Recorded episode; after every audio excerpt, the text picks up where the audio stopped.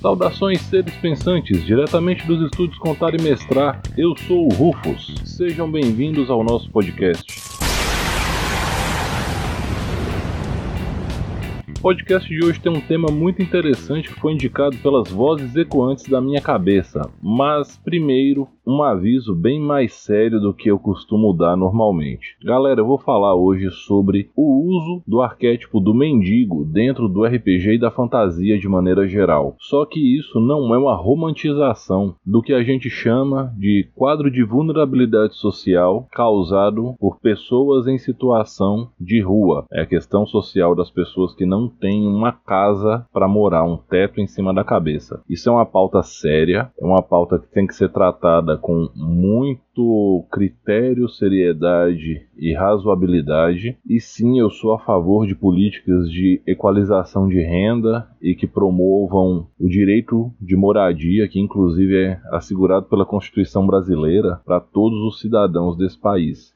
Só que essa parte séria eu não vou tratar aqui no podcast. Essa parte séria eu vou tratar aonde ela tem que ser tratada. Sempre que tiver oportunidade, sempre que for necessário. Aqui a gente vai falar da versão fantástica e muito menos triste das pessoas que habitam as ruas. Então, bora lá. Por definição, mendigo é aquele que vive da mendicância, o ato de mendigar, o ato de pedir. Normalmente, ele é uma pessoa que está em constante vadiagem, ou seja, uma pessoa que anda por aí sem ter o que fazer e que vive da caridade. E é aí que a gente vai separar da realidade, porque nessa curva aqui, se a gente pender para a realidade, a gente vai ter um, um debate muito sério que não cabe aqui nesse momento.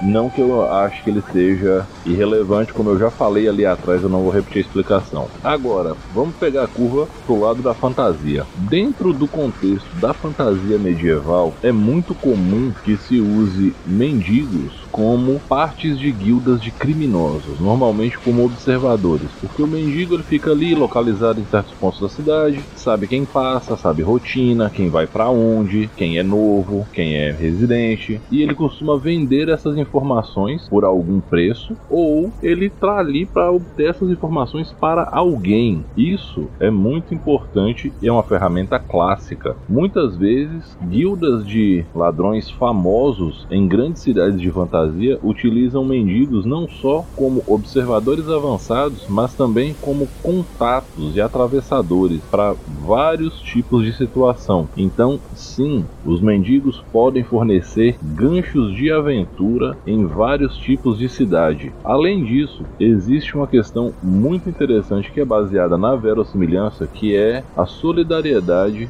das pessoas em situação de rua com elas mesmas. Normalmente, elas se associam em grupos e atuam pela sobrevivência do grupo. Dentro da fantasia, isso também ocorre de maneira muito interessante. Grupos organizados de moradores de rua podem cobrir uma grande extensão de terreno e conseguir várias formas de obter informações e até de exercer certo controle ou influência em cima de comércio, tráfego e vários outros pontos, atividades que podem até ser lícitas, embora não ocorram necessariamente dentro do rigor da lei, mas também de muitas atividades ilícitas, porque normalmente as autoridades fazem vista grossa para aqueles que vivem ali, como diz, na margem da sociedade, ali perto do, do lixão. Vocês querem um exemplo de uma sociedade organizada que vem exercendo influência de maneira muito interessante através dos moradores de rua? Observem o que é a Balneary dentro do universo de John Wick, o filme de ação muito bacana, protagonizado pelo nosso querido Ken Reeves.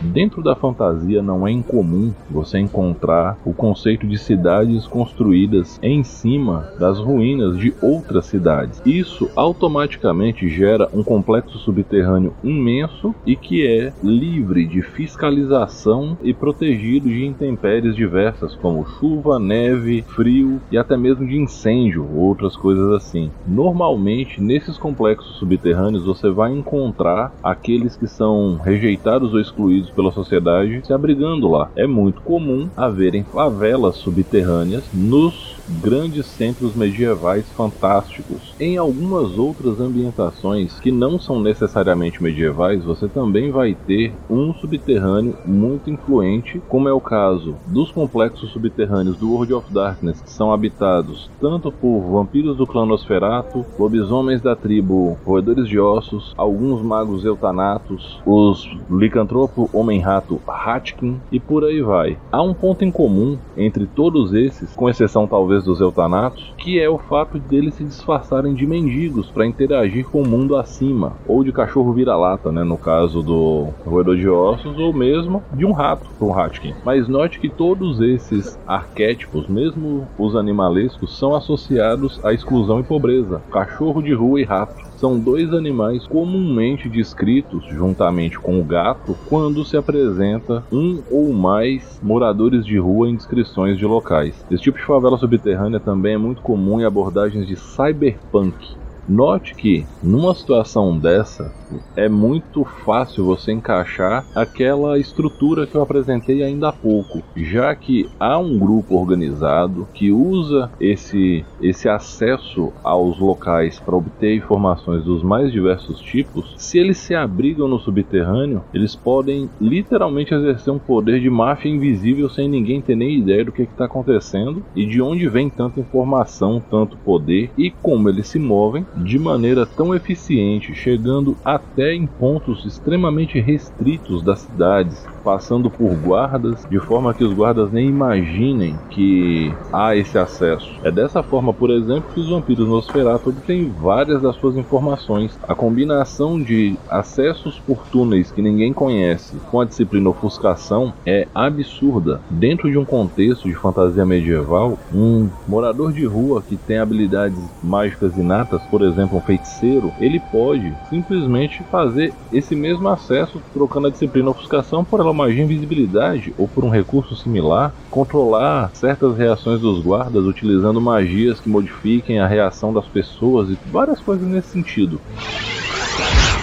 Há algumas considerações muito interessantes a se fazer sobre os mendigos de maneira geral primeiro ponto é o seguinte: dentro do cenário de Forgotten Realms, para quem é jogador mais antigo, deve se lembrar do fato de que a divindade Ilmater, quando foi presa no plano material durante o tempo das perturbações, ele escolheu a forma de um mendigo e ele ficava na saída de águas profundas pedindo dinheiro. Ele era um mendigo leproso ainda. Ficava lá pedindo moedinha, moedinha, moedinha e várias pessoas tentavam trocar soco com ele, inclusive o personagem de um amigo meu que tinha 12 níveis de bárbaro e tomou instant kill para um soco que o Mater deu nele no ato de se defender. A sorte é que o Mater optou, na verdade, por não causar dano letal, mas seria instant kill se fosse o caso. Então, dentro do cenário de Forgotten Realms, os mendigos são considerados protegidos por Ilmater, que é a divindade da misericórdia e que, inclusive, escolhe se mostrar no mundo como um mendigo. É o avatar mais comum de Ilmater a ser encontrado no plano material. No cenário de Tormenta, existe um mendigo chamado Tillian, o louco, na cidade de Valkyria, que fica rodando em volta da estátua de Valkyria, perguntando para ela: Ó, oh, por que você fez aquilo, eles jamais entenderiam, como se ele conhecesse a estátua e como se aquela estátua fosse de fato a deusa. E pasmem, a estátua é a deusa e aquele cara também é uma divindade, porém privado de seus poderes e apagado da memória de todos os seres. Aquele é Tilian, o deus do que seriam os gnomos do mundo de Tormenta e depois tem todo um desdobramento do lore e tudo mais, mas o que importa é que o mendigo mais famoso do cenário de Tormenta é uma ex-divindade. No antigo cenário de AD&D chamado Mistara, que aqui no Brasil foi lançado como Carameicos Reino de Aventuras, que era o principal reino desse cenário, em Carameicos há um nobre que é um mendigo fake, exatamente. Lorde Dimitros, considerado o príncipe dos mendigos, é na verdade um primo distante do clã Torenesco, que é um dos maiores clãs do reino de Carameicos um clã nobre, um clã de posses. Ele mesmo é um homem de berço de ouro, um homem muito rico. No entanto, o trabalho dele é pedir dinheiro e obter informações valiosas das ruas da cidade de Mirros, que é a capital do reino de Carameiros, e levar essas informações para sua família, os Torenesco. Se alguém segui-lo no fim do dia, vai notar inclusive que ele faz uma trajetória errática a fim de despistar aqueles que o seguem, mas se você conseguir ainda assim, você vai ver que ele mora numa casa que apesar de pequena, ela é numa região cara e é uma casa muito bonita e bem guardada. Esse personagem em si, ele é uma sátira a certas pessoas da vida real que exercem a mendicância de forma literalmente profissional e existem vários casos ao redor do mundo. Vou só contar um caso que eu ouvi aqui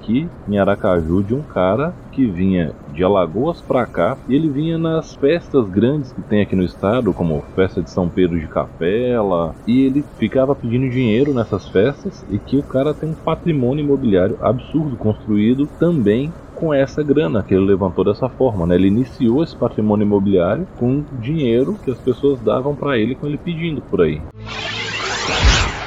Então, assim, dentro de um contexto de criação de cidades dentro do RPG, não importa se você está jogando High Fantasy medieval, Low Fantasy medieval, qualquer tipo de fantasy medieval, ou cyberpunk, ou futurista, ou vários outros estilos, dependendo da construção de space opera, isso pode caber. O arquétipo do mendigo, ele serve primeiramente para trazer verossimilhança para aquele local. É uma das formas mais diretas para você mostrar que há desigualdade social e dificuldade social naquele local, que aquilo não é um mar de rosas, que a cidade não é só aqueles telhados vermelhos bonitos, coloniais, com casas legais e ruazinhas ladrilhadas com tijolinho azul, sabe? Adicionar esse aspecto, às vezes não precisa nem aspas, trazer os jogadores pro lado feio da cidade só com essa adição você já consegue desenrolar muita coisa. Obviamente que se for necessário, você vai sim explorar o lado mais pobre, o lado mais simples da cidade e todas as suas mazelas, se necessário. Afinal de contas, a ideia do RPG é contar uma história e contar essa história de forma interessante. E assim, fica sempre o alerta, né? Tenha cuidado para você não pesar em certas descrições ou estereótipos que você pode nesse momento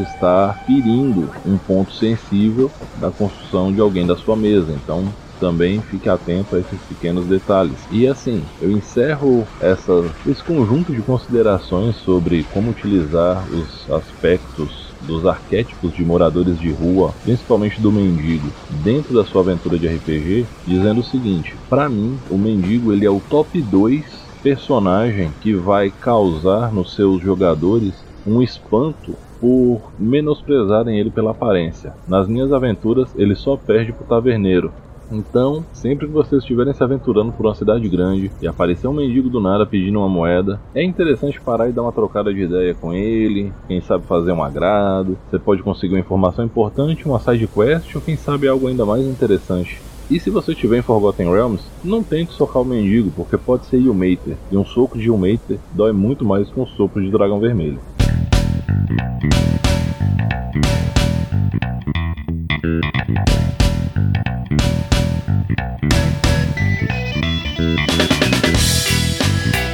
Bom, galera, eu vou ficando por aqui. Espero que vocês tenham gostado desse podcast que me veio de estalo, assim, ele tá atrasado, era pra ter saído sábado, tá saindo agora de noite na segunda. Mas o Rufus tá entrando de férias e as coisas estão meio bagunçadas ainda na minha rotina. Então eu vou usar a segunda aleatória para soltar esse podcast. Esse podcast ele é um oferecimento dos nossos apoiadores lá do Catarse, catarse.me barra contar e mestrar. Se você quer ser um apoiador, me ajudar a decidir os temas, trocar ideia comigo de um monte de coisa e ganhar acesso a um podcast exclusivo por mês e mais uns mimosinhos que vão chegando de surpresa, considere dar uma passada lá Por apenas 5 reais por mês você ajuda pra caramba o Rufus nessa jornada de tornar o RPG mais descomplicado, principalmente a mestragem. Esse podcast também é um oferecimento da tribo Tiro com Arco, onde o meu amigo Ramoim vai te ensinar a atirar feito Legolas, hein? Mas é só no nível avançado, tá? Vocês vão chegar lá e vão ser noob no arco, e há um processo até chegar no nível Legolas. Mas até lá, vão para as aulas, vai ser da hora. O Ramoim é um cara incrível, ele vai ensinar você com toda a segurança técnica e biológica necessária para que esse aprendizado seja bacana. Lá em Porto Alegre, eles estão na Arena Geral de Santana, e se você não está em Porto Alegre, entre em contato com eles pelo Instagram e marque uma aula via conferência. O método de ensino à distância deles é super legal e funcional. Caro ouvinte, se você está em Montes Claros e está com fome, arroba Tom Artesanais no Instagram. Um hambúrguer absurdo de incrível feito pelo meu amigo Júnior, lá do Forja Mundos Podcast. O Júnior é um mestre hamburguero e tanto, e o Tom Artesanais é incrível Faça seu pedido e diga: Foi o Rafa do Contar e Mestrar que me indicou no podcast o seu sanduíche. Isso vai tirar 10% de desconto no primeiro pedido. E se você postar no seu Insta uma foto do rango do Tom Artesanais, marcando o Tom Artesanais de Contar e Mestrar, o seu próximo pedido também sai com 10% de desconto. Dito isso, como eu sempre digo no final, respeitem-se, divirtam-se, dividam o lanche. A pandemia tá estribuchando para não acabar, mas ela tá acabando. E a gente tá ganhando, mas ainda assim, usem máscara, usem o álcool gel, mantenham o distanciamento social sempre que possível, mesmo com o retorno da presencialidade de eventos e de rotina. E por favor, gente, tomem a vacina, é importante, é muito importante. Mais uma vez, respeitem-se, divirtam-se. Eu sou o Rufus e esse foi o podcast do Contar e Mestrar. Um grande abraço e até a próxima.